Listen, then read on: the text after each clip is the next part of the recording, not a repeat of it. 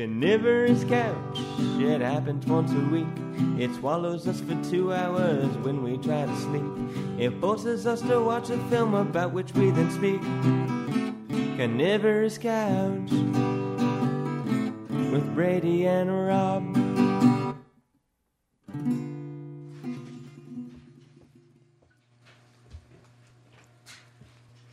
Hi, everybody. Hi, everybody. Hi, everybody. And welcome to another edition of Carnivorous Couch. It is a kind of dreary fall day, and I've had a hangover all day, so little uh, I under feel the you, weather. Rob. I haven't had a hangover, and it's it's hard. Well, so as Brady says, I'm Rob, and as I say, he's Brady. I do say that a lot. Sometimes I just look at Rob, and I I have to tell him he's Rob. Yeah, that's important. So anyway, this week we did uh, John Ford's 1965 black and white picture called "The Man Who Shot Liberty Valance," starring James Stewart, uh, uh, John Wayne, and Lee Marvin. Lee Marvin, yeah, Yeah, and uh, and a host of other uh, reliable character actors from the time. oh yeah, man, oh yeah, yeah. Uh, so yeah, this is a good movie. Yeah, no, I, well, I mean, we'll get to that in the hey hey hey. Yeah, yeah, that segment. But uh, here's the thing: what's the plot? Uh, plot. Yeah. Okay, well, let me see. All right, so at some time in the future, um, I, I mean, they, do they? They don't really give us a lot on what the time period is, right? Would you say it's just 1800s, probably? Um. Well, I mean, it starts out. Uh, it's a it's a non-linear storyline. So Right. the the most of the most the the most of the plot is in flashback.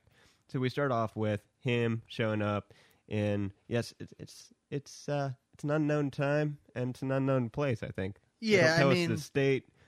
They don't tell us when. That yeah, they don't tell us much. they, they don't tell us much. Uh, we know that even in this future time, from which the rest of the movie flashes back, uh, people are still traveling around in trains, I believe. And even when the uh, wife of the senator goes out to this desert patch of land, it's in a horse and buggy, I believe.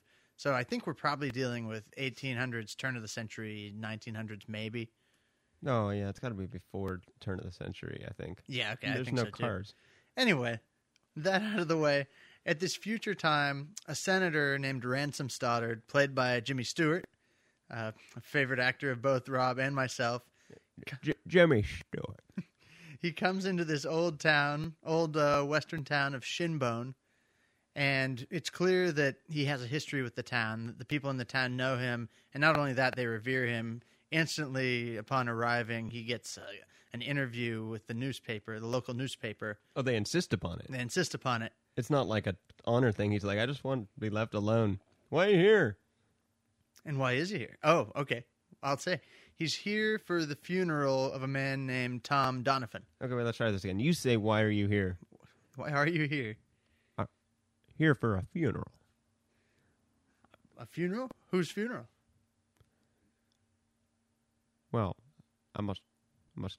I didn't want to do the whole thing. Oh, I just okay. wanted to do that one line. Okay, so he's here for a funeral of a man that we haven't met yet. But what we can see just from him arriving is that the man's funeral has been no great event.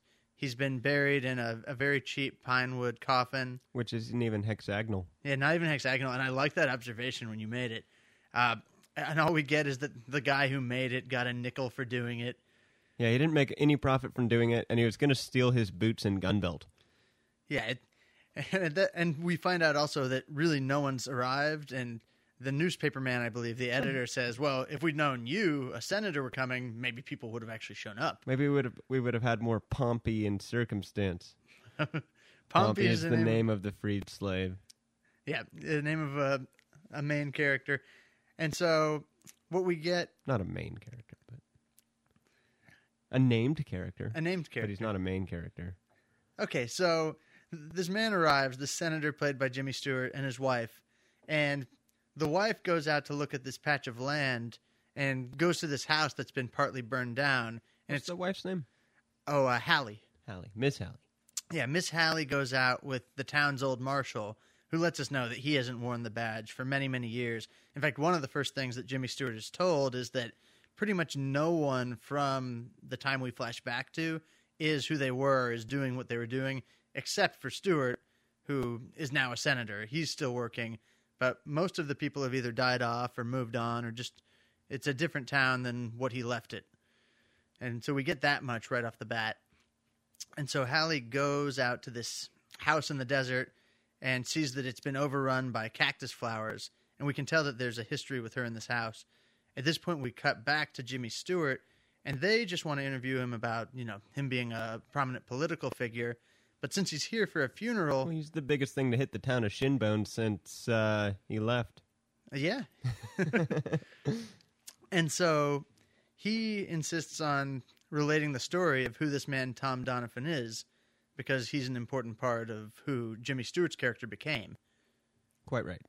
And as as we normally say, this is a spoiler full podcast. So there's a it's not really meant to be a twist, but there's a thing at the end of this movie, which is Tom Doniphon is the man who shot Liberty Valance instead of uh, Jimmy Stewart. But um, yeah, go on. Okay. So when we flash back, the Stewart character is a young man now, probably in his 30s, uh, mid to late 30s, and he's an attorney coming out. Uh, do you remember what he's coming out west to do? Uh, to set up uh, law. Yeah, and bring law to the Wild West. Yeah, he's coming out to uh, set up a law office and bring some civilization to the Wild West. And so, So- instantly, before he even arrives in the town of Shinbone, where all of the action of the film will mostly take place, his stagecoach is held up by Liberty Valance, highwayman, highway robber uh, who carries his famous thing is he carries a whip with a silver handle. And so he robs Stewart, he beats him to within an inch of his life, takes his money, and runs off. Uh, Rob, you want to take it from here? Yeah.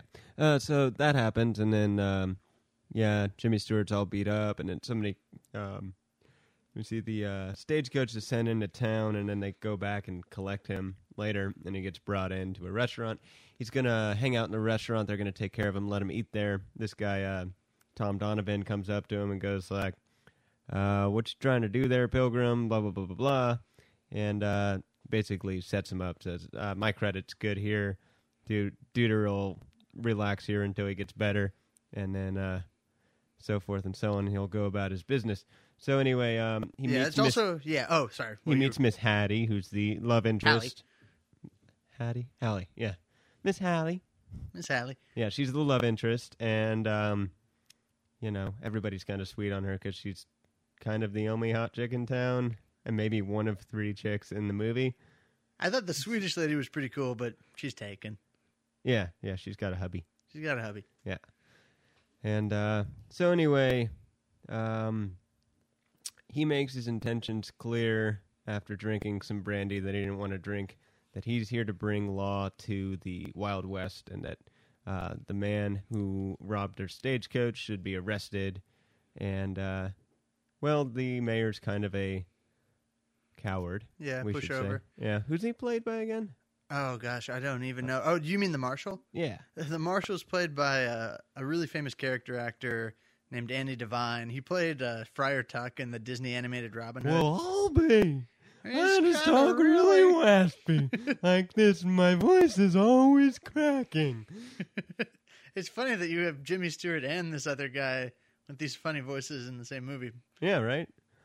I, well, and John Wayne. But anyway, so John Wayne and him are basically John Wayne's like I'm the toughest man south of the picket line, and uh, Jim Stewart's like, well, you guys got to start doing this not the Wild West way. And he's like, well, how are you going to arrest Liberty Valance? And he basically shakes up town. Just goes like, I'm going to teach you all how to read. I'm going to teach you about the Constitution.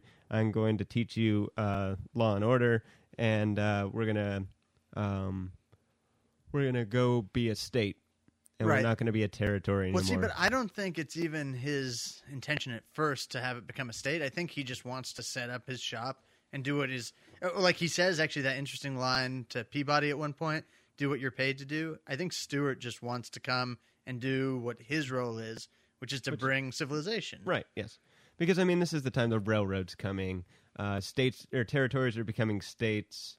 Uh, they're starting to get representation in, in the federal government, et cetera, et cetera. Once again, it doesn't tell us exactly what time this is, but you know, I'm guessing post Civil War. Uh, oh, because Pompey's a freed slave, uh, they'd make allusions to that and Right. talk, talk about the the amendment. Uh, all men are created equal. Yeah. Blah blah blah. And you know, I want to keep us on the plot synopsis, but I'll I'll just say because it's going to come up. I think that's very by design that things aren't clearly defined because it's a movie that's uh, very much about myth and legend. Well, I thought you were going to say it was a movie about change. Well, like eh, last week's. oh, and it is a movie about change. I feel it's a movie on, on the surface about change, but uh, kind of underneath the subtext a little bit lost. Oh, oh, lost. Oh, well, yeah, definitely. Because what it is, I think, is progress and old style myth making colliding, and how they interact with one another. Exactly. And uh, so anyway, it's very. I, I think they kind of set it out of time and out of place to basically say like every place is this place. Everything is always changing. There is no time where we finally reach an end of change. You know. Right. I'm not very. Uh, what's it called? Uh, that word that means to say things well, articulate. I don't know. I think you're doing well. You're helping me along with this plot synopsis. Yeah, I mean, suffice to say, I think we're in John Ford's, you know, romantic old west. Yeah. The place where all those westerns you love, if you love westerns. Uh, Rob and I, I think, love many a western. Uh, it's set in that magical, mythical fairy tale of a time, really. Right.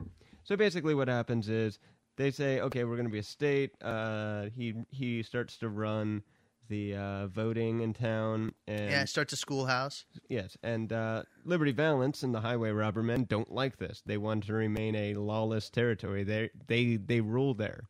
You know, it's kind of like uh, the the king of the kingdom, be it like a giant cat, like a lion or whatever, is, isn't really going to want the uh, the squirrels to come in and run things because the squirrels are supposed to be weak, Right. and the uh, lions are supposed to kind of eat everything and be at the top of the food chain.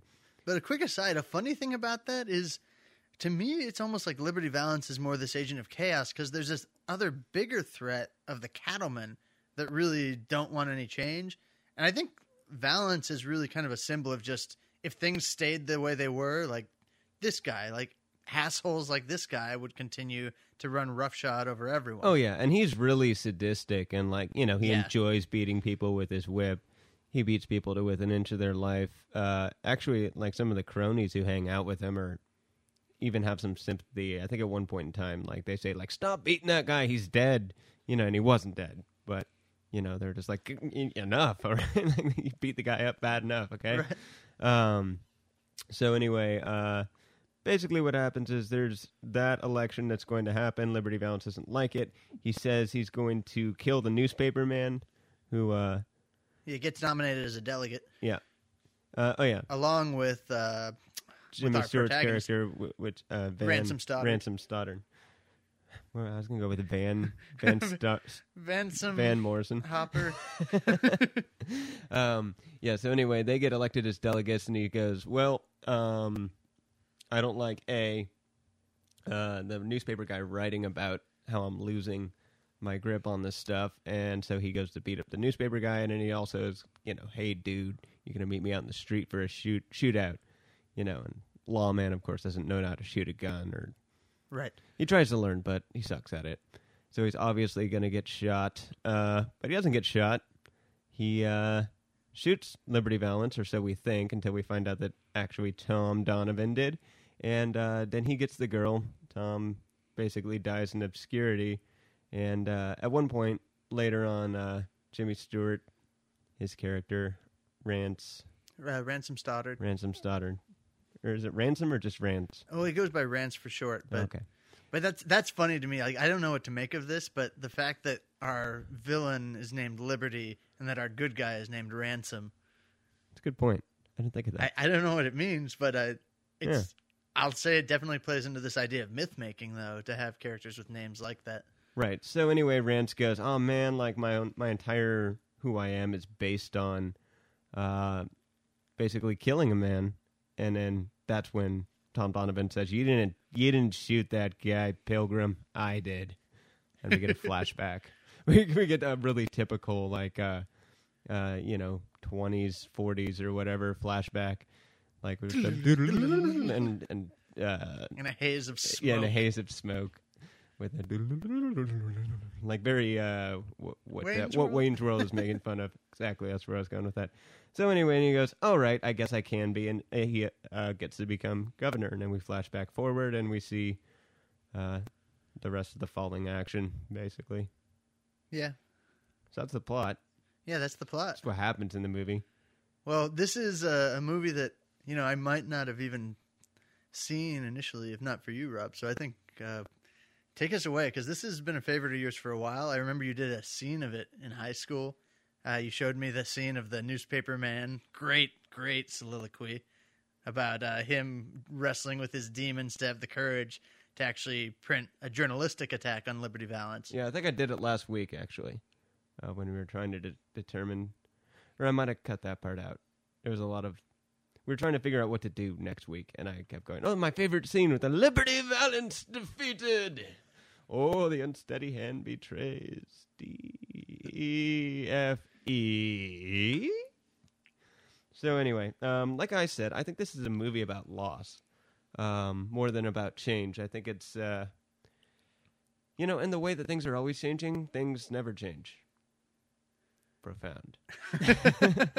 no, I mean like Wait, everything's like, always changed. the fact that things are always changing never changes. yeah, no, change never changes. Exactly. That's good. Change is uh change is always jingling in your pocket. Anyway, um uh I view it as loss because um the, the main element of change isn't even uh Jimmy Stewart. He doesn't change. He was the same from the beginning to the end. He wanted to be a lawman, wanted to bring he wanted to change his environment. Or not even his environment. He left his environment to go out to the west, which is very much not his environment.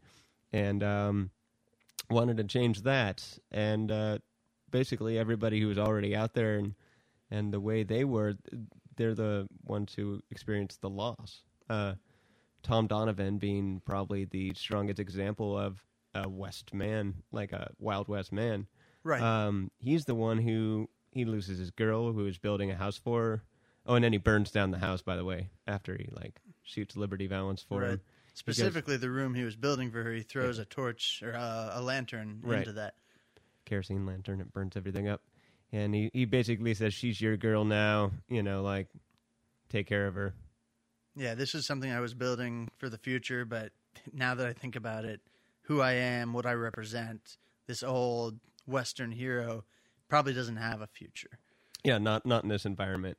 And um, his his whole thing was he was protecting her, um, kind of through his strong man, his gun, his you know, I can go sell horses, that sort of attitude. Um, but the fact is that um, he was doing a better job providing for her by teaching her how to read and how to change and you know what was th- this new civilized lawful society that's coming along with the railroad and the technology um, actually creates a better world for a person like her Right. she doesn't have to contend with the jackals in a civilized world Yeah, exactly. Yeah, that, I'd agree with that. and so that means that the lion or the jack well okay i'm getting i'm mixing my metaphors here but the lion who is like the strong guy out in the west with the the six shooter on the hip and who can take care of business um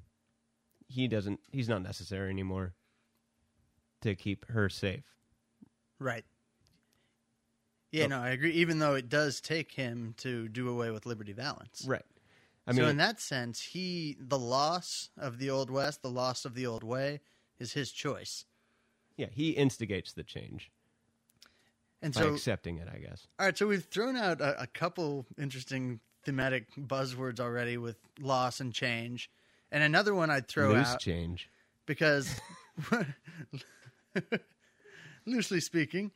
Uh, but another one I throw out, just especially because of the director we're dealing with, since we're dealing with John Ford, the godfather of the old romantic western. did he do red river too I think he did, even though I haven't seen it. I I believe that's a Ford. I Um, think so Yeah, he, he did many of the classic westerns uh, before that Leone guy came and shook things up. Italians. Yeah, with your spaghetti westerns and all that kind of stuff. But so another word that I'd throw out for this movie is the idea of uh, anachronism, of something whose time is, is up. Well, anachronism in film usually doesn't that uh, adhere to like, say, if there's a rotary phone in a futuristic world. Oh, well, I don't even mean in the case of film. I'm talking about what it's saying, real worldish, but also since it's Ford, what it's saying about the Western itself is this idea that this art form I created, you know, who I am as an artist, the things that I valued, they're not always going to be valued in the same way, at least that I did uh, when I'm dead and gone. And so anachronism basically is just, yeah, the idea that certain things fall out of fashion. In fact, that's a good way to put it. Real quick on Red River, that's Howard Hawks. That's why I keep getting Oh, John that Ford is- and Howard okay. Hawks swapped because they both did. This Okay, gig. well, that, that's an honest mistake then. yeah, well, that's why I keep doing it. But- I, I have to have that on the record anyway. Go on. Okay, so this idea of anachronism, what really the film uh, is to me, I mean, it's many things, but what I really got a sense of, since it's, uh, you know, Ford pretty close to the end of his career, I believe. I don't know if this was his last film, but he was late into the game because he was making films through the 40s and 50s. Uh, and, you know, and uh, not to mention, this is the 1960s now, so it's a time of great change. He's not only viewing change to his art form, but great uh, seismic change all around him. Mostly driven by technology, Yeah, driven by technology, which but is also, also underscored in the newspaper man. right. But cultural movements too. I mean, think about what was going on around him just in the general culture. Uh, yeah, I think um, I think that's alluded to both by the newspaper and by the school scene, Right. right? Because at, at a certain point in the school scene, they have Poppy, who's the freed slave. Yeah. Um, or I don't know that he ever was a slave, but But you know, he's, a freeman. Regardless of what he Right. is, he's a black man living in a time that we know. Like even in even in the '60s when this was made, the United States was not good to black citizens. Well, it would be considered that even Yeah. now. Yeah, or even now. I mean- black citizens. yeah, we're still dealing with that. yeah. Um, which I mean, that's just something that'll be dealt with as long as race exists. But okay, dollar. So anyway, so there's a sense I get from Ford because I think he's pitting this Stewart character, who he really builds. Like I, I think this is such an excellent use of Jimmy Stewart's persona because he's completely straight and virtuous and true. Like he's just a true North guy, and there's no reason to doubt his motives at all. And yet, what his character is bringing is essentially the end of Stewart, uh, not Stewart, of what Ford values as a filmmaker. Stewart symbolizes the end of the Old West. And then you have this John Wayne character who's also a really likable character in his own way, but he, I think, uh, symbolizes this more anachronistic way of doing things, the old way, Ford's way. And so the sense that I got, and I know I already said this, Rob, you're going to kill me, but I find parallels with the leopard here, is that Ford is saying this genre, the Old How West, dare you insult this movie that way?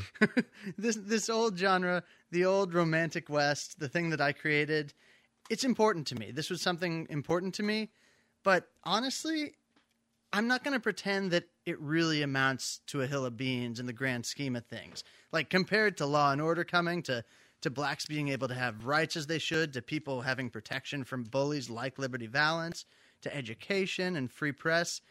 My romantic ideals about the West are probably very small in the grand scheme compared to all that. And so I think that really throws into relief the question of what anachronism means in the face of change. All right then. Yes, yes, quite. Hmm, Quite right. Yeah, it's quite good. Quite, quite, quite right. Uh, yeah, I don't necessarily have anything to add to that at the moment, but uh, maybe we should do our "Hey, how do we like it?" Uh, sure. Hey, hey, hey, how do we like it? Hey, everyone. Uh, welcome to the Hey, Hey, Hey, How Did We Like It segment, where Rob and I give our official word on where this thing ranks in the grand scheme of moviedom. So, This thing being the man who shot Liberty Valance, which Yes. I am perfectly capable of saying the title properly, unlike last week when I repeated it wrong fifteen times. I mean, what? Why belabor it, man? The Man Who Shot Liberty Valance, for me, it's a masterpiece. It's maybe, if it's not the best western ever made, it's easily one of them. TMWS LV. That's a pretty cool movie, man. No vowels in the uh what do you call those? It's not an Uh, anagram. acronym. Acronym. Ooh, cool word for something that's both an anagram and an acronym. That Yeah. would be like an Anacra- It would be- anachronism. well, yeah, it would be an and I guess so. See, Ford has thought this through more than we even realized. Yes, but uh, we're we're discovering things right now uh, that nobody else has ever discovered. We're the first. It's pretty cool. Um, so I like this movie. I think it's a good movie. I think it's probably better than most of the movies we've watched. Uh, yeah, I think it's. Uh, I I didn't like the leopard at all last week. I Sorry, know you didn't.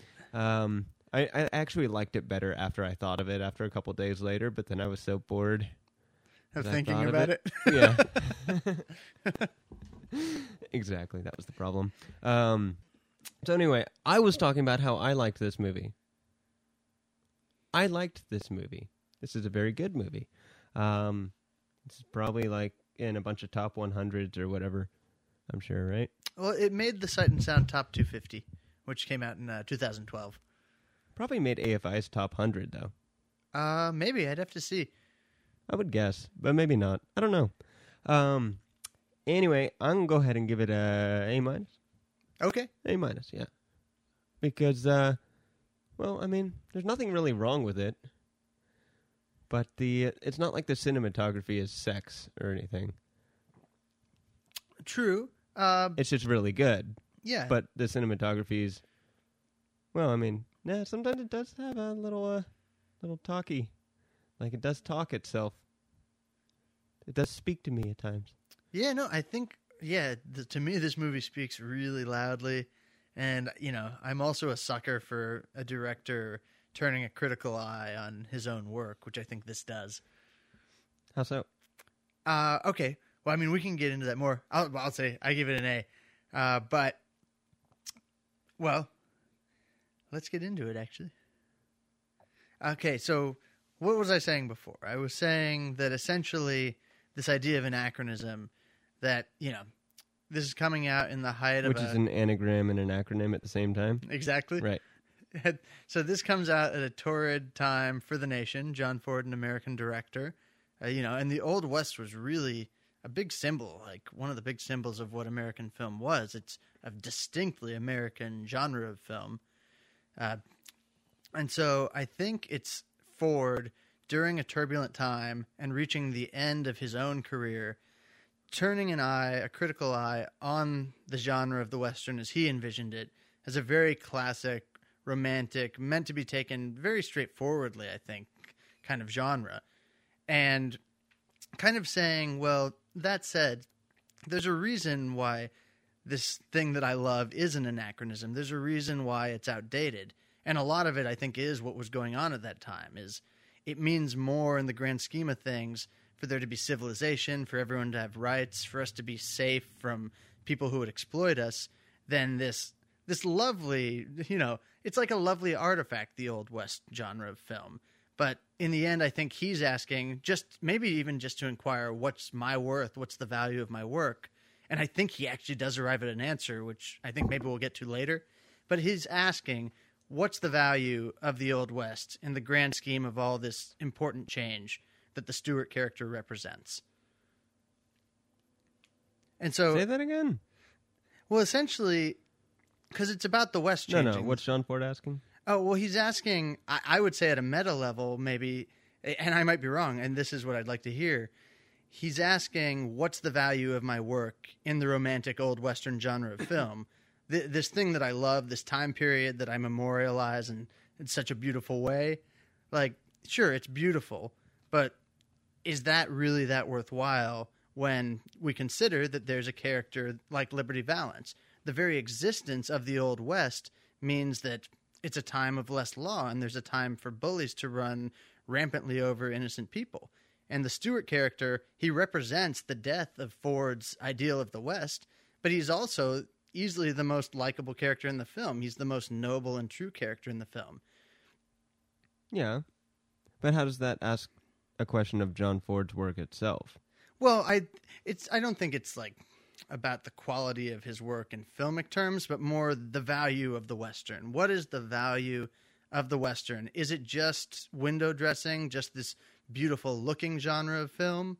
These these legends of cowboys and gunmen and you know tough lawmen, uh, or does it have a value beyond Well, that? For the most part, the Western to me has always been about the conquering of, um, like the initial phase of uh, civilization, which I mean is a really horrible, like Monroe Doctrine way to to say that, but um, you know what I mean. Like, uh, it's the frontier for them, and then the kind of uh, strong archetypal Western characters you get they do the first phase of uh, kind of taming this landscape and, and figuring out how to industrialize. Um, and then the railroad comes in, and everybody just kind of takes it over, and it's Silicon Right. Valley, you know, Right. like w- within within 150 years.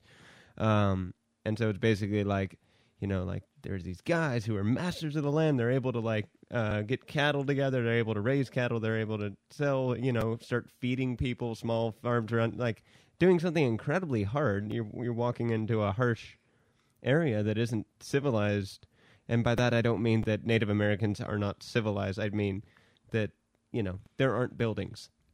there aren't there isn't there isn't the things that uh, you know people need, which is food, water, and shelter. It's not it's Right. not it's not like um, say a city like New York where you know they already had everything shipped in from uh, anywhere else to settle, to build, to do all that kind of stuff. Um, these guys are are doing all the hard stuff, and then as soon as the technology comes in, as soon as everybody else gets there, they're just they've they've stayed they've stayed their course too long, and now they're wordless. Right. Yeah. I mean, I can think of of two just off the bat that occurred to me that I think the film does kind of articulate in the course of its story. Uh, that that maybe would answer the question of well, what's the value of, of an anachronistic storytelling mode of these tales, these mythic legends of an outdated time? And one I think is maybe just nothing more substantial than we paved the way for you. The Wayne character in his selfless action to shoot the Liberty Valance character to help the character who represents the death of his way of life is, you know, he's helping pave the way. He's acknowledging my time has come, and with my last bit of breath, I might not understand it completely. I'm an old man. I'm stuck in my Western ways, but I understand that this new idea of civilization is coming, and I'll make the sacrifice. I'll sacrifice the girl for you. I'll sacrifice what a hero means for you so that the future can be better. Yeah. Well, I mean, sacrifice what a hero means. Yeah, because I think the Stewart character becomes this new idea of a hero. A hero is someone smart, able to defend himself with ideas, someone who brings law, who improves the society. Right, but as far as as far as everybody else knows, he did shoot Liberty Valance. exactly, that's the sacrifice Wayne makes is letting people continue in that belief. the the thing I was saying was, uh, are you going to print the story? No, it's this is the West. When the f- when the legend becomes the facts, print the legend. Right. And um, so, but I mean, I also wouldn't say that necessarily what is a hero was um was sacrificed because I mean, he kind of elevated the new kind of hero to the old kind, like he he hybridized the hero ship of Yeah. Jimmy Stewart. No, I agree. Yeah. I- he's but- he's like he's a lawyer. He knows the laws. He knows how to bring dem- the Democratic Republic to everybody else. And he shot the bad guy. And he got the girl. Yeah, no, I, I agree. I think what's really sacrificed is that Wayne himself, the old gunman, he doesn't get to be that guy anymore. You know, he he lets the Stewart character have a piece of himself in a sense. Right. Which is why I feel like it's mostly about loss more than it's about change. Well, change is loss. It's the loss of an old way of doing things, loss of an old value system. Well, I mean, I, mm, I guess you can look at it that way. I would say that uh, we as a society are changing a lot right now, but we're not really losing. We're just adding. That's true. I mean, like you know technology twitter facebook the internet like all that shit we're just adding more like um it that's changed without loss, Right. which unfortunately is, in my opinion, what we're doing nowadays. Uh, not the same kind of change, not the good kind of change that this film talks yeah, about. Yeah, no, perhaps not. I'm, I'm in agreement. Well, the- I mean, my problem with the way things are going now is like um, we're basically using our added added technology and stuff to reinforce um, the way we do things. Right. And because of technology, nothing really does get lost. We can keep records on everything. Nothing. Right. The West slipped away because, uh, in part, because it's a, a largely unrecorded time. It, it's a time of legend. Well, uh, yeah, but then, then after that there was railroad and then cars, Right. Which was kind of it's not an additive technology. It's it it was a huge change, and it okay, it changed through loss when you have cars and you have Right. railroad and you have transportation and shipping and so forth and so on. But that's changed through loss, and so the technology that we see nowadays is is changed through entrenchment, I guess, and through pervasiveness. Mm-hmm. Like the technology nowadays pervades our, or maybe um, the way our society is, our societal ideals, um, what we think is the right way to do things, is so ubiquitous that the technology just amplifies it. Oh, that's interesting, actually. I mean, that's that's what I was thinking about. But I'm like, I'm looking back at this. I'm like, well, I mean, the technology basically destroys it in in this case.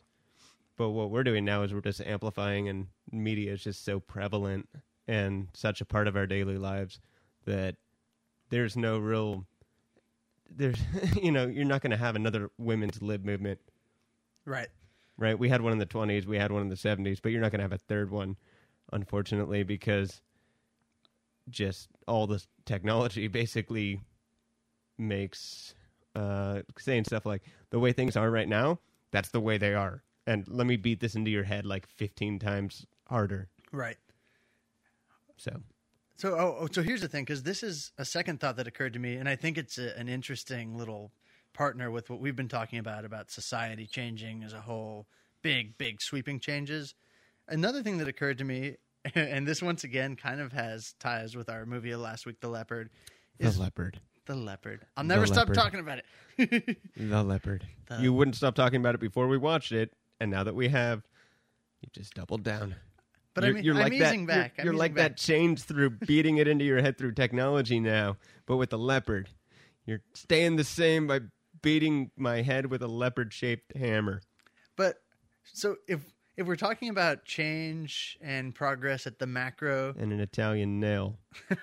if we're talking about change in society uh, or progress of society at the macro kind of level of, of sweeping change, another thought that occurred to me is more the personal level that maybe Ford's point. I mean, I think largely he's saying goodbye to his old way of doing things. But if there's a value to what Ford did that he's finding, maybe it's more the personal level that society, you know, our society might not be changing in the same way it did in the 60s, maybe not as rapidly, but people, all people certainly become irrelevant. And maybe the value is that we should all realize that we all become anachronisms, uh, individual anachronisms as we go through life, as we get older, as we become less relevant to people around us and uh, eventually die. And that's part of life. Yeah, basically what we want and what the world has to offer start to come out of sync as the world leaves us behind. Right. Well, that's a good time to pause and maybe go do our understudy.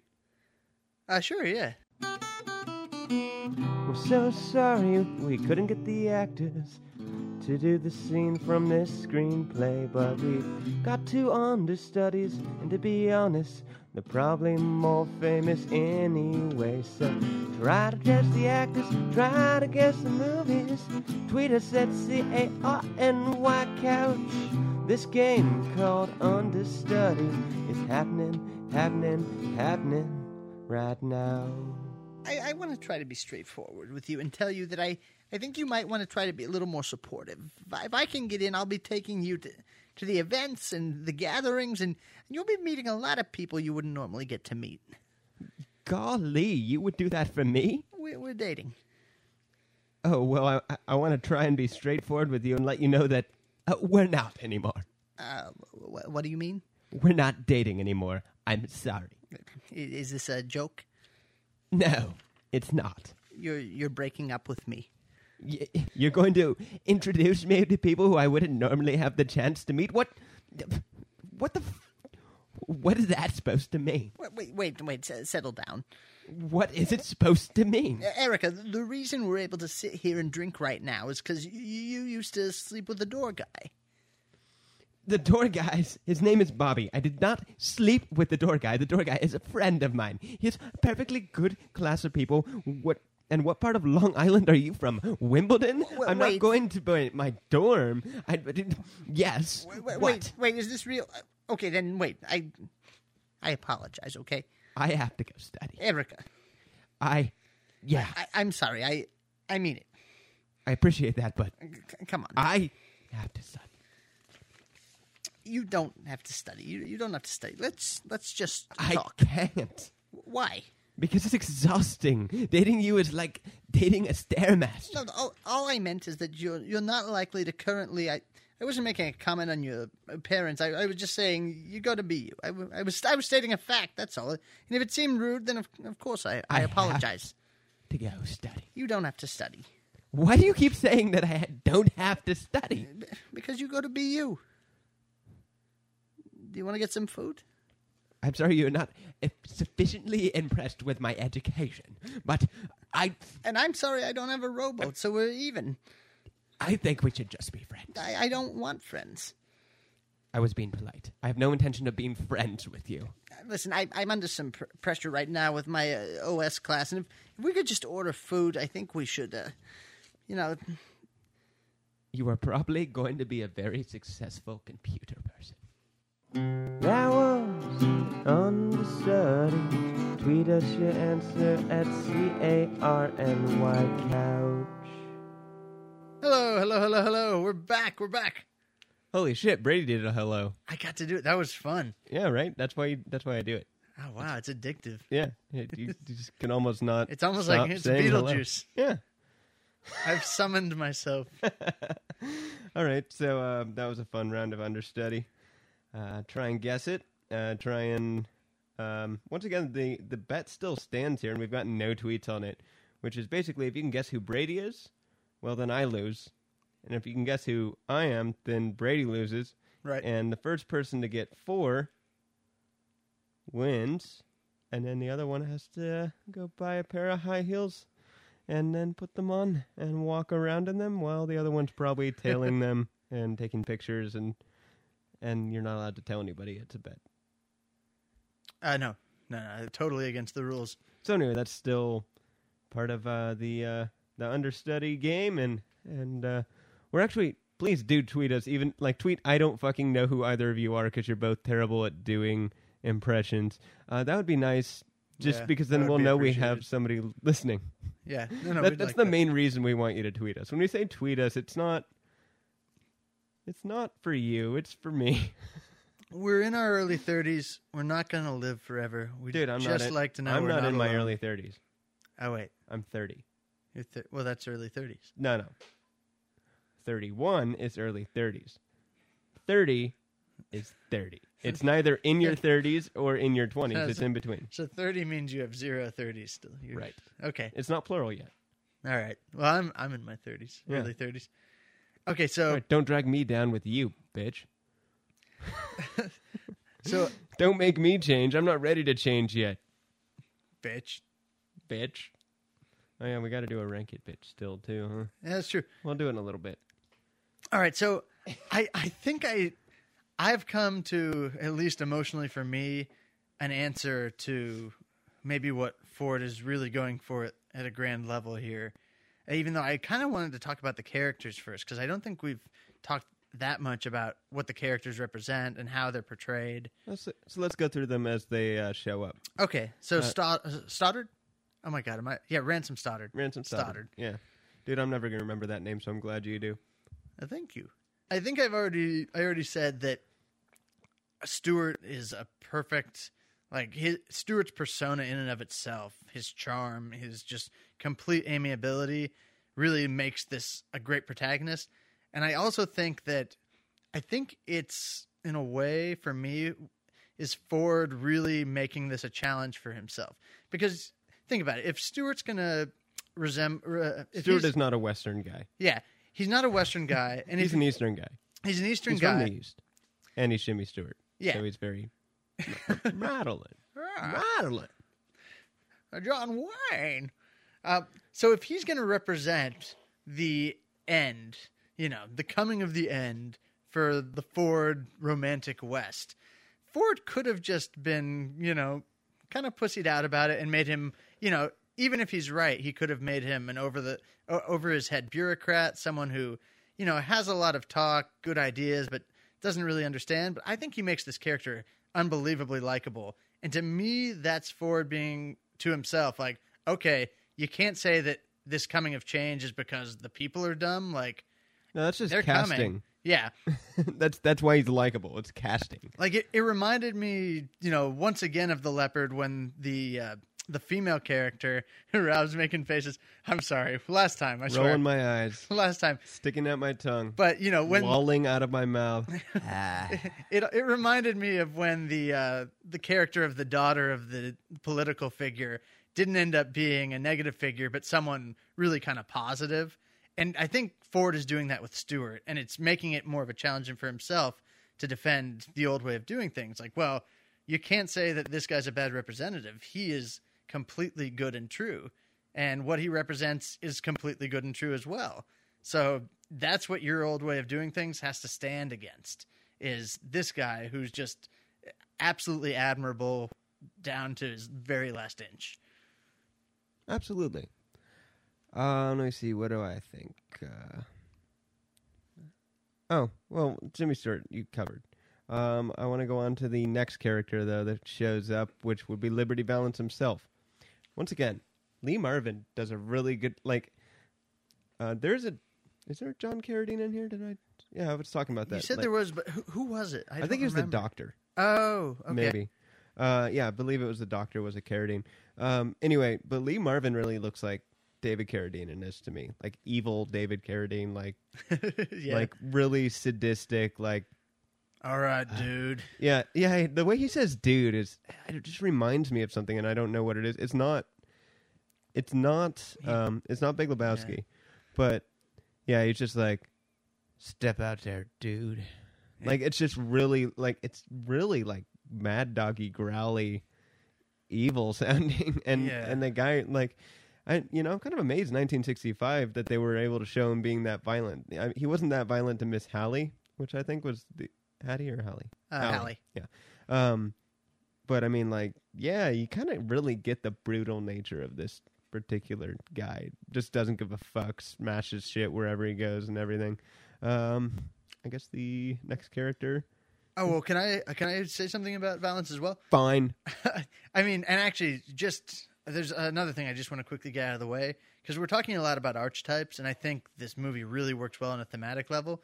But I think what makes it a great movie is that it doesn't lose itself in the woods doing that. These people are real characters that we really come to care about. Well, not not Liberty Valance. Well, I mean, we we come to care Thought you were about going him. to say something about Liberty Valance. we come to care about him in that way that we care about a really awful antagonist.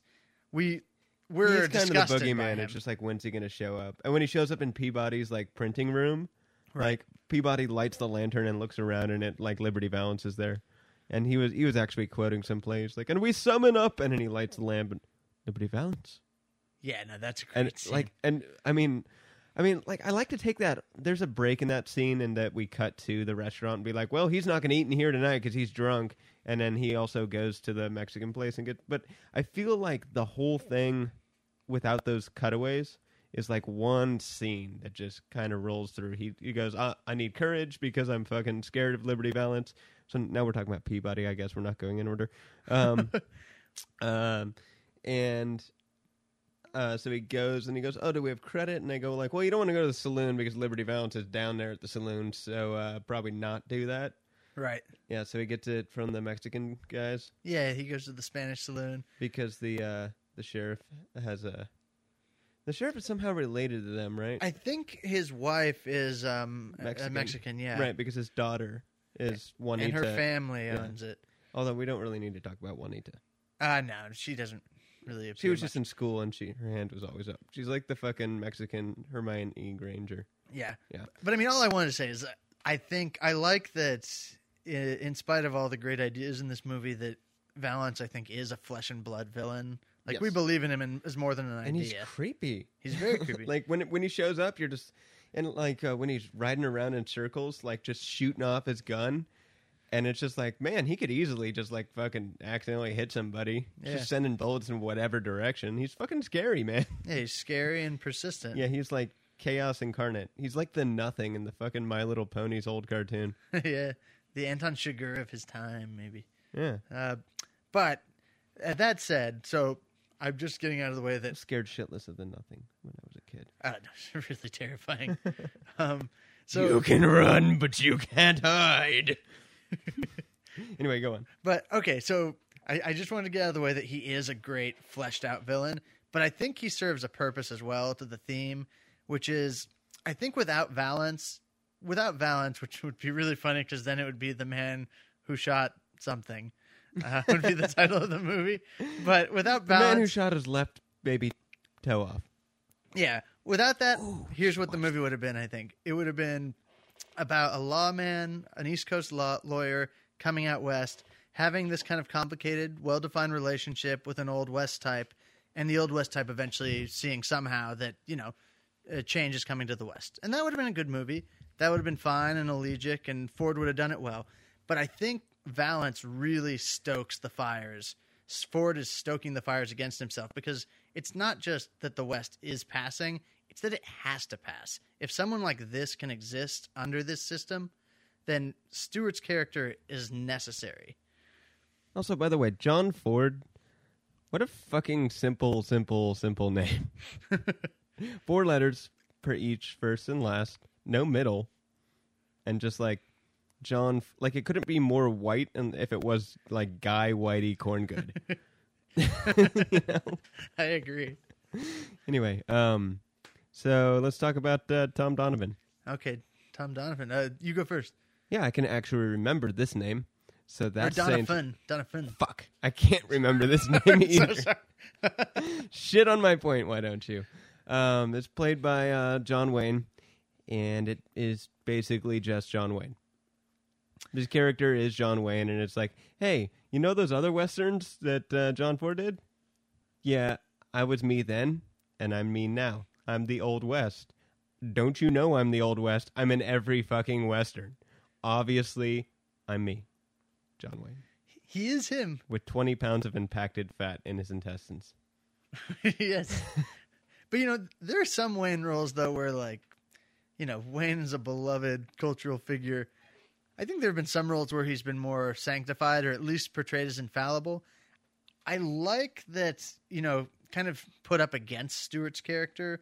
Wayne isn't this sanctified figure. And so there's when we first meet him, you know, he helps Stewart's character recover, and there's definitely nobility to him all throughout you know, not the least being that he helps Stewart make his way as a political figure and sacrifices his own standing doing so.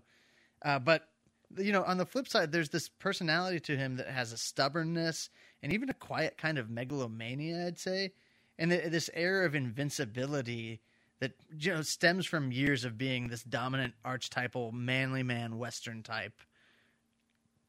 Yeah, I guess a little bit. I mean, he is striking matches on Like, everything. Yeah, he's prickly. He's he's prickly, and he doesn't go down completely quietly. He makes fun of Stewart. It, what do you think of that paint scene? Like he tries to humiliate him.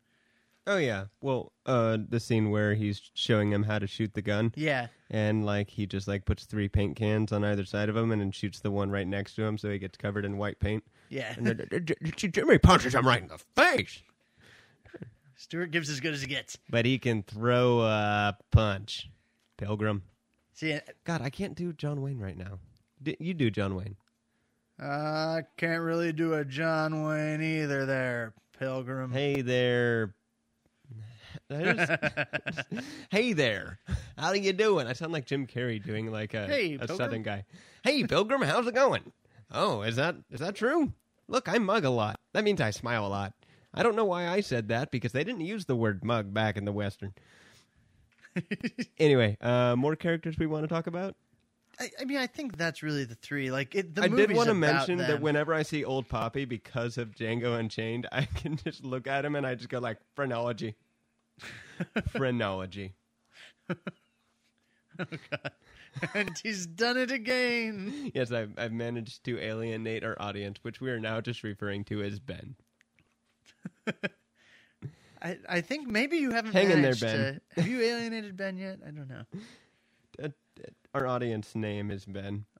We name our audience because it is a man. ben. No, no, we have women in our audience too. That's true. Yeah, they're just called Ben. Oh yeah. Anyway, we're gonna go ahead and do our little break and do our rank it for the week, and uh, we'll be back with some final thoughts and a little debate on next week. Right on, All right, Pilgrim. Pilgrim.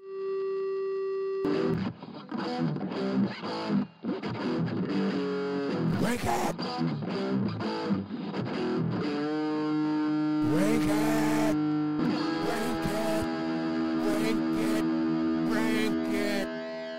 Bitch! Um, okay, so we're gonna rank our top seven David Fincher films this week. Yeah. This will be our rank it, bitch, for this week. Rank it.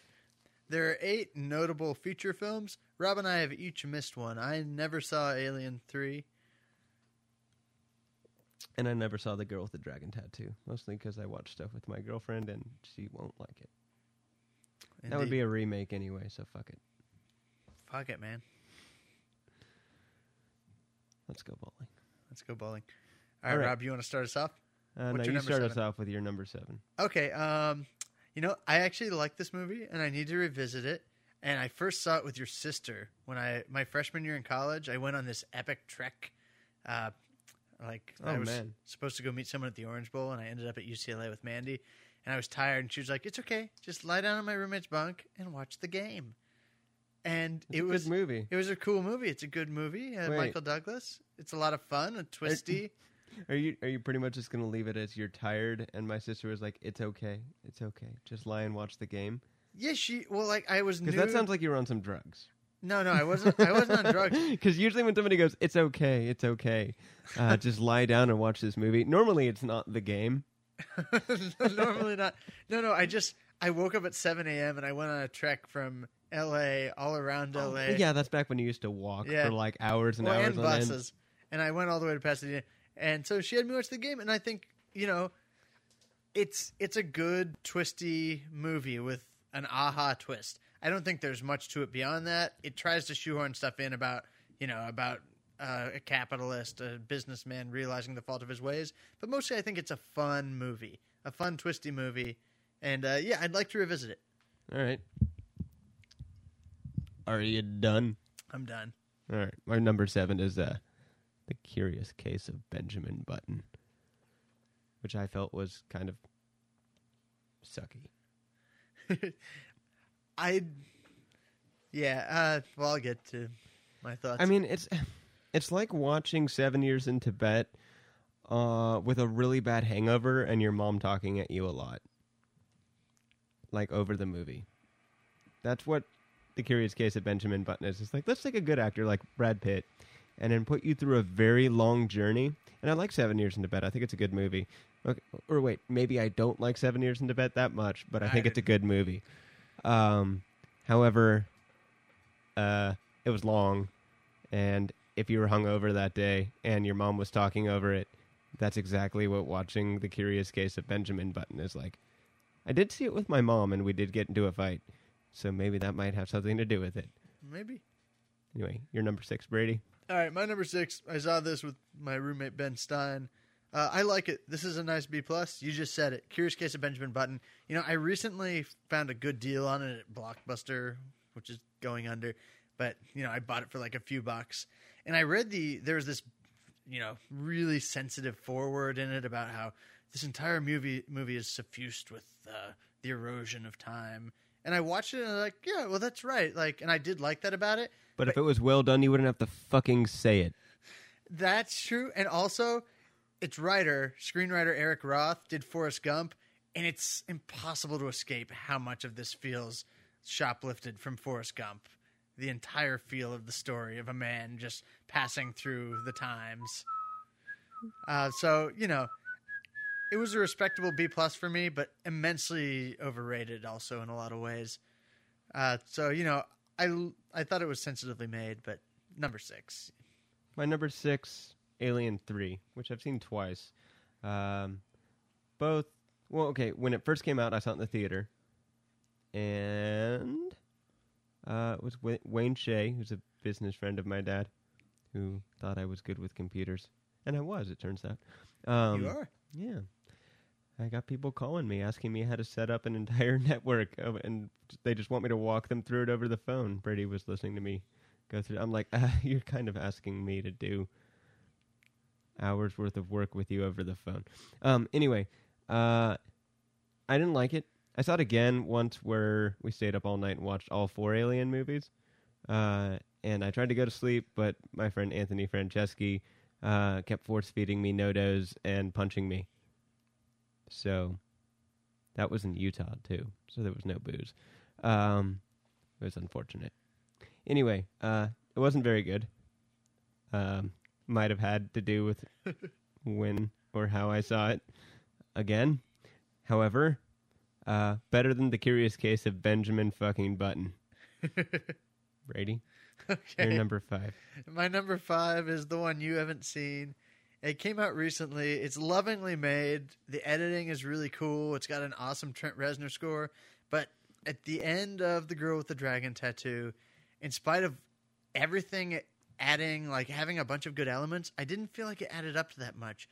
I mean, I, it's a story about a guy, a, a fallen newspaper man, chasing a killer of women.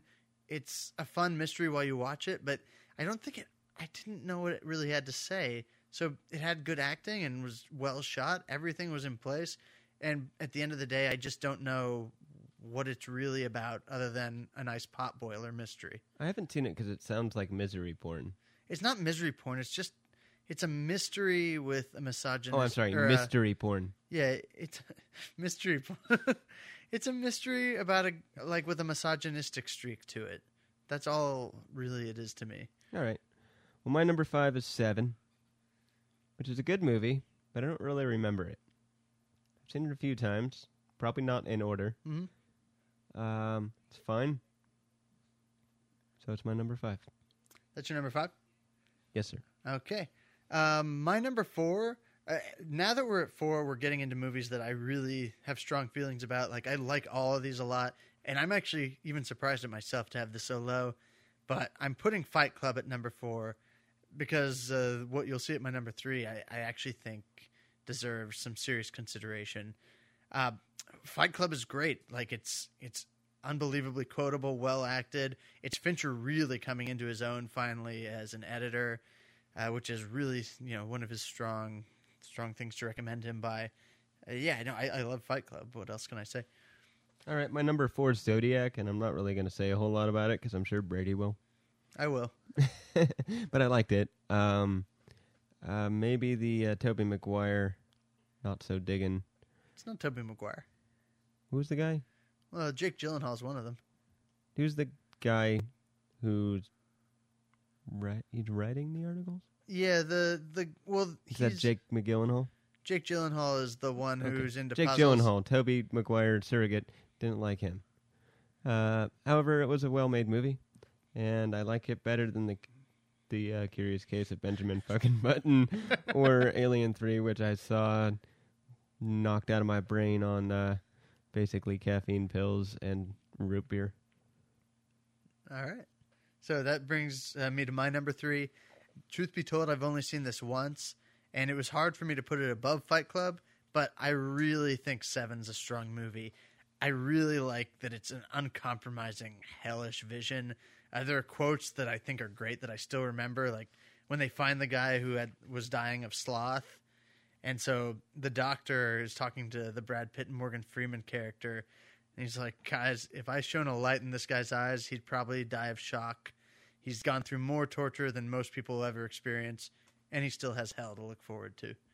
Like it's it's just such a bleak vision, and it's probably Fincher's most uncompromising film in a lot of ways. All right, my number three, very good movie, uh, Social Network. Like it, like it quite a bit. Um, I watched it twice actually, and I didn't want to like it as much as I did because uh, not so big on the Facebook thing. But now I'm in it. Now I have to be. Now we all have to be. And uh, it has a, a lot more to say than just being about Facebook. But um, It almost has more to recommend it if you don't like Facebook. it strikes a little close to home for me, so it's hard to like. But I like it. I think it's a very well done movie. Okay, what is that? Number two now? Or wait, Number two for you. That Number two for me? three. Okay, this one is hard because number one and two are, I think, Fincher's two masterpieces that instantly vault him into the conversation with the Coens and Paul Thomas Anderson and a lot of our best directors working. My number two is Zodiac. I think Zodiac is an unqualified masterpiece. Uh, it's it's about the search for a killer. It's about the erosion of time, the passage of time, searching for a crime that can never be solved. Fine, I'll watch it again. it's it's just a great film about obsession with you know the most perfect Mark Ruffalo performance I've ever seen. Probably my favorite Robert Downey Jr. performance. I said it was better than Benjamin Button. What more do you want from me? Anyway, it's it's great. It's it's a masterpiece. It's It's also better than Alien 3. Do I really have to love it as much as you? no, no, you don't. But I love it. It's it's a masterpiece. Um, but what it is, it just you know, I'll try to be quick. But as a lawyer, here's what I like. In the end, what it's about is it's about a mystery that never is actually solved. The most that Fincher does is kind of traces it and is like, you know, it was probably this guy. So part of what it's asking is, okay, so we put our facts together. We couldn't get a case together. The courts don't give a shit, but we probably know it's this guy. Is that enough? Is there justice just in at least being able to know for yourself who committed a crime? Uh, and, and is that worthwhile? My number two is a movie I really like a whole lot. It's called The Game. Oh, the game's number two. Game is number two, man. Oh man, The game is awesome. Are you kidding me? It's really fun. No, it's fun. Yeah, that's a nice bra she had too. Red, Who- red bra. Who who was the girl in that? Oh, the Some- red bra. I remember that part. red bra. Yeah. Michael Douglas, uh, excellent uh, poster design. Um, jigsaw puzzle pieces, one of them missing, or maybe more than one. Um, I liked incredibly realistic on the car sinking scene Uh, yeah, I remember that Yes. scene.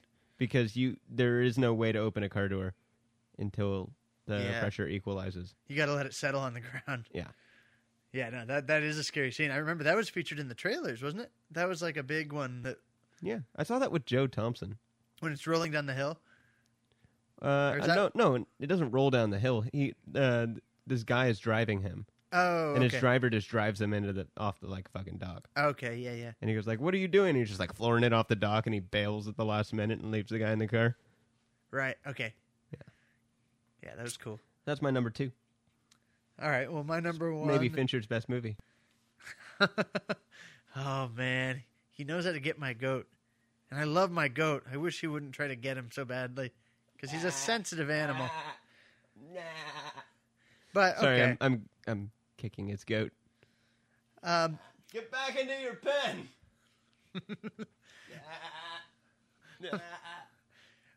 my number one movie, uh, you know, caused a big stir when it debuted a couple years ago, which you know led to inevitable backlash of people saying it was the most overrated movie of all time if they didn't think it was one of the best movies of the 21st. I still think it's one of the best movies of the 21st century. It's The Social Network. I think it's great in every single department. It's a masterwork of editing.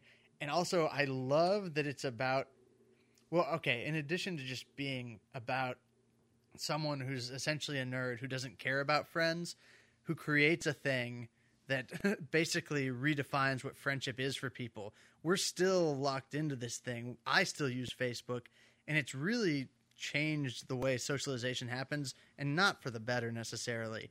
Uh, so it's that. It's about the fact that Reznor's score interacts perfectly with the editing, which is perfect. You've got acting. Jesse Eisenberg is completely locked into what Fincher wants, and it's Sorkin's best script ever. It's just so many collaborators working at the very top of their game. I doubt any of them will approach this high again, but let's pray that they do. Uh, Social Network is a perfect movie. My number one is Fight Club.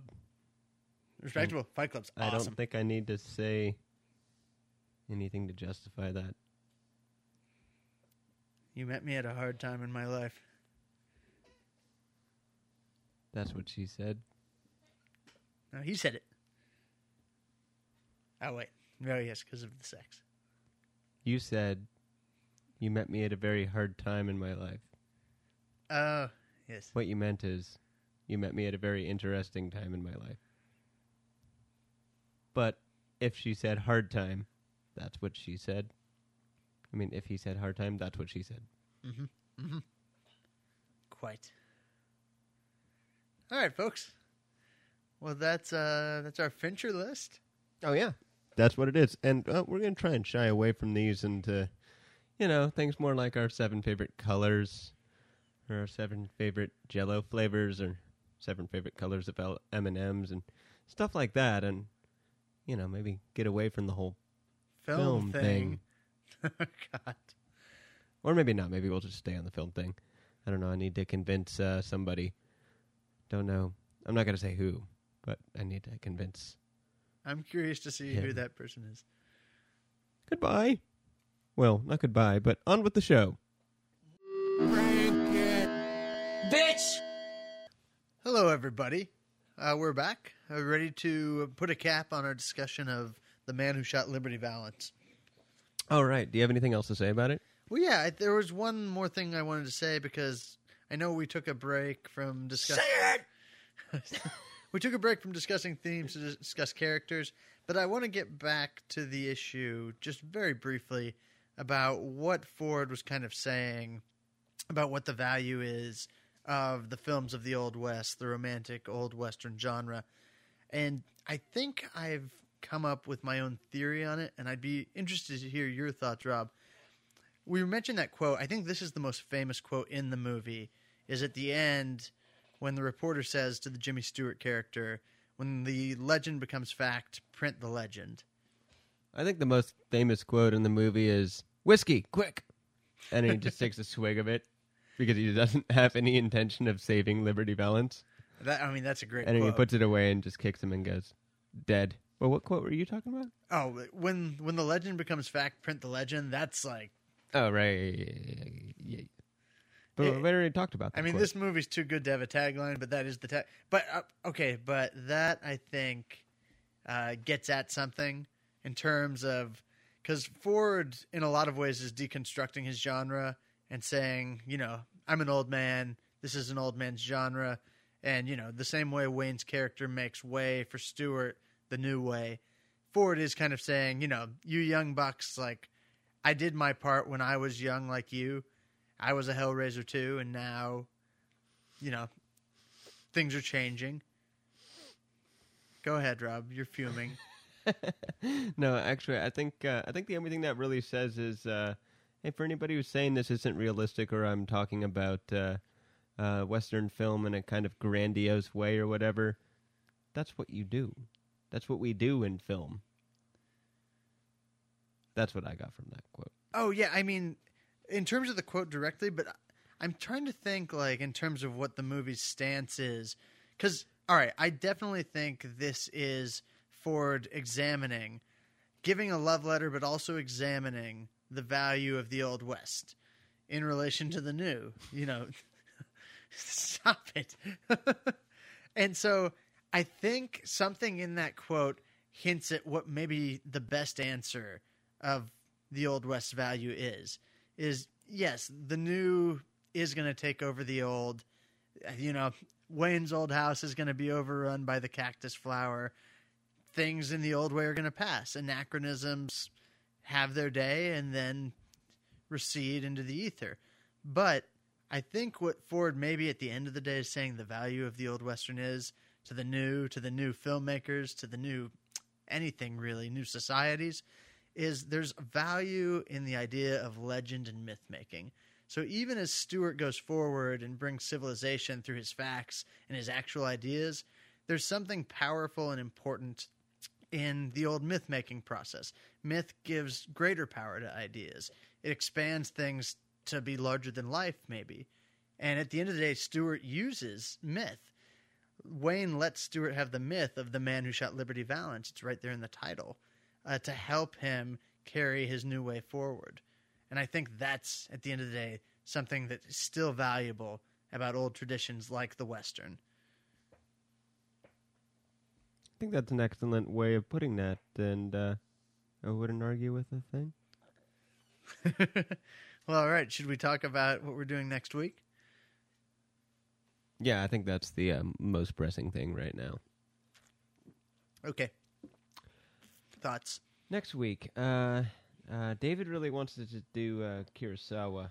Well, I love Kurosawa. Yeah, David wants to come back, and he says he'll be a lot more articulate next time, and that he uh, just kind of was caught off guard by the long movie. Oh no, it's I think he posted it on my did fine. sister's Facebook or something like that. Uh, so yeah, we could do the one that always puts you to sleep, high and low. I'm so sorry I fell asleep through that. It was really good. Well, that's probably like the third or fourth time you've fallen asleep, right? In high and low. Yeah. I've only tried to watch it the once. Oh, just the once? Yeah. Oh, okay. I Yeah, thought you were telling me that you always fall asleep during. No, no. Uh, uh, David Samuel Shalen suggests the bad sleep well, Okay. which. Uh, oh wait, no, not the bad sleep well, not like a well in the ground. That's. Uh, For bad people to sleep. in. well, I was thinking that it's for the bad sleep. oh, Yeah, yeah. If you drink from this well, you'll have bad sleep. Um, no, no, it's the bad sleep well. because as far as wells that you sleep in, I think they're all bad sleep wells. Yeah, because you're wet Yeah. and not in a sexual way. No. No, No, you're wet in a uncomfortable, soaked through to the skin by waterway. Yeah. And Don't then, sleep and then in a Lassie well. That's saved what you. we're saying. Yes. Yeah. Don't sleep in an electric well. Ba-dum, boom. Okay, so so there's that. What about you? Do you have any ideas? Okay, so there's that idea. Um, I did have ideas earlier today, but at Okay. the moment they're not coming to mind. Uh, I really want to do blowout sometime, but we'll table that for later. okay. Um, let me see. I really want to do more De Palma. I guess, I guess is what I'm getting at with that. Uh, original Scarface, Original. Oh, what the, the, Howard, Hughes, one, or Okay. Hell's Angels, because I haven't seen either of those. But I really love The Aviators, so I really read up a lot on Howard Hughes and uh, the Collyer brothers. Want to make a movie on the Collyer brothers someday? That would be really cool. Yeah. I mean, like I want to make like a Wait, who are the Collyer brothers? Tell, tell the listener. Oh, oh, uh, the Collyer brothers are these two brothers in New York who lived in this old brownstone, and they had like uh, super rich dad, but uh, then he divorced his mom during a time, of course, which was not a good time to divorce because a time, of course, when it was not a good time to divorce. Um, what a depressing Dr. Seuss you will be. oh, uh, can the listeners smell that? Uh, it's, it's not Smellocast, so that's good. But anyway, um, so yeah, this was back before when divorce was really frowned upon. Anyway, uh, divorces the mom. Mom dies, leaves them the house. She's always kind of mothered the boys. They've kind of never really been out in the ether, and um, you know, at a point in time, a um freaking newspaper reporter, I think, or maybe just a neighbor goes like, "There's an odd smell coming from that house. I know that smell. There's a dead body in there." And then so like they ring the doorbell, and nobody comes out, and they're trying to figure out what's going on. And so this wealthy family in Harlem is uh basically they've just been shut in for so long, except for one of them leaves every Right. now and then. William and Langley were the brothers' two names. One of them leaves every now and then, and like you know starts picking up junk off the street and brings it over to the house, and everybody. It's kind of that house like in uh, the Sandlot, or uh, what's the book that the Sandlot kind of draws from? Okay, The whatever. Sandlot's based on a book. No, the Sandlot's not based on a book, but there's there is a book with a cat with an old house which theoretically has a bad person in it, and all the kids are afraid of it, and they have to spit on the hinge and blah blah blah. And that's all in the okay. Sandlot. I forget what book it is, but uh, it's something. Anyway, uh, tangent and tangent and tangent, and signed to the cotangent. So SOHCAHTOA. Anyway, um, so they go into the house. They break down the front door, but they can't get in the front door because it's piled high with junk. So they get a ladder and go to the second story, and it's also piled high with junk. But they start excavating and they start pulling out all this junk, and they finally find um, Langley Collyer, like who's dead, like with his head and his hands uh, starved to death. Okay. And then like so now everybody's like, "Where's William Collyer?" And there's like all this news feed, like, "Hey, Trickety Dun, it's 1922, and we're wondering where is William Collyer? Have you seen him?" And it's like all these anonymous tips come in. I saw him getting on a plane in Dallas. I saw him going here. You know, like, Right.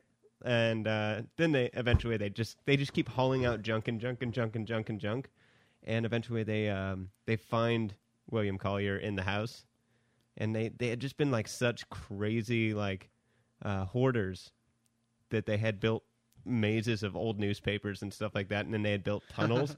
and the dude was on his way to bring food to his brother Langley, who was invalid and blind, and uh, one of his own booby traps had fallen on him because this was at the time when Harlem was becoming gentrified, and they were like super kind of racist and afraid of Oh, all the black wow. people. So they had made booby traps in case the black people got into their house, and so I'm just like envisioning these like giant crane shots over like a maze of like booby trapped newspaper shit. like, yeah, I want to make a movie about that. Anyway, on, on to what we were trying to pick. one All right. Next, next week, we're gonna watch Rob's movie. we're gonna watch Rob's movie that he needs a large budget to make.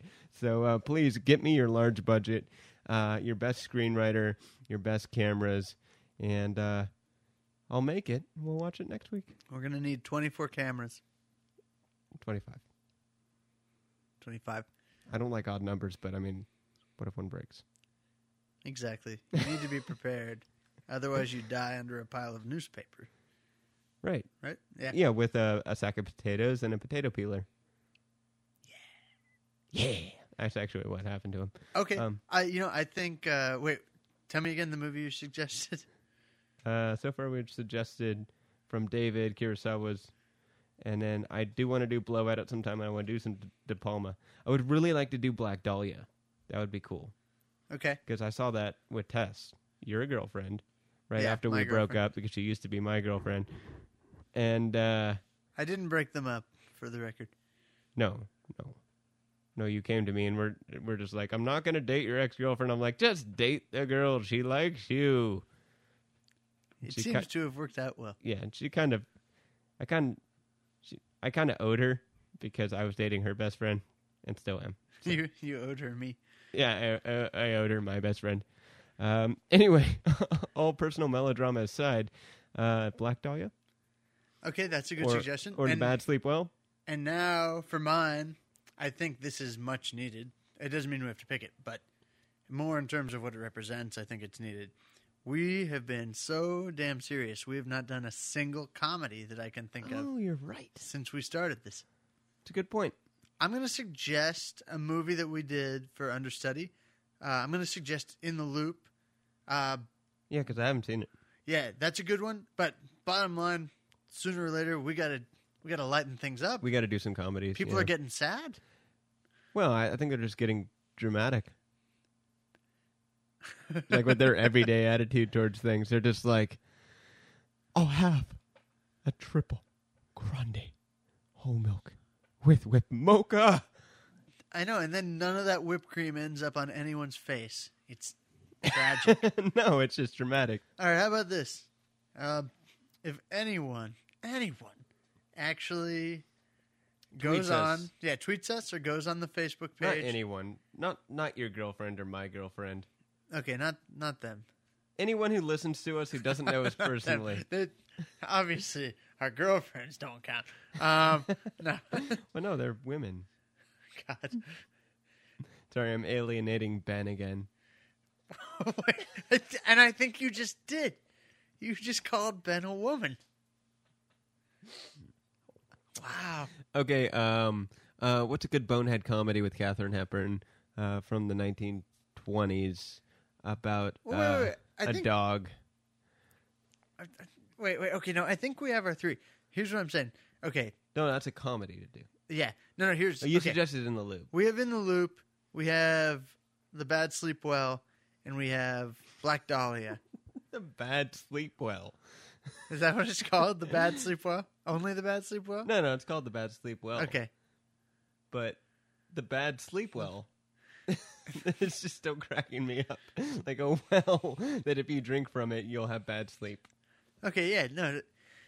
All right. Those are the three movies: The Bad Sleep Well, In the Loop, The Black Dahlia. If anyone other than our girlfriends apparently Facebook us or Anybody us, who is a member of Ben. and anyone who's, who listens, if you guys give us suggestions, we'll listen to you guys. So, you know, message us, let us know. Uh, so what are we going to pick in, in case they don't tweet us? In case they don't tweet us, Yeah, if they don't tweet us, we got to pick one of those three, Oh, or don't something know. else to do next we, week. we can we'll, we can flip a coin. That the suspense will keep people coming back. Oh, you mean we're not going to pick? We're not well because we need to see. Okay, well then our girlfriends do count because if nobody tweets us, then I'll just tell my girlfriend to tweet me one of the three. Okay, all right. Okay, girlfriends, you count again, even though you're women. I, I'm not commenting on this. Okay, so we would like our listeners to choose from In the Loop The Black Dahlia, and The Bad Sleep Well. the Bad Sleep Well. Inflection matters. And also the addition of the word the. So we'd like our listeners to choose between those or anything else, or just b- choose between those. Those three. Those are the three. Okay, choose one of those three, listeners, and we'll do what you say. And if you don't, we'll pay somebody to choose, so we look good. Mecha lecca hi, mecha hiney ho. I do like women. Anyway, here's the theme song. Please tweet us your comments and suggestions at C-A-R-N-Y Couch or on our Facebook page at Carnivorous Couch or on our website, carnivorouscouch.com. Thanks. Carnivorous Couch. It happens once a week. It swallows us for two hours when we try to sleep. It forces us to watch a film about which we then speak. Carnivorous Couch with Brady and Rob.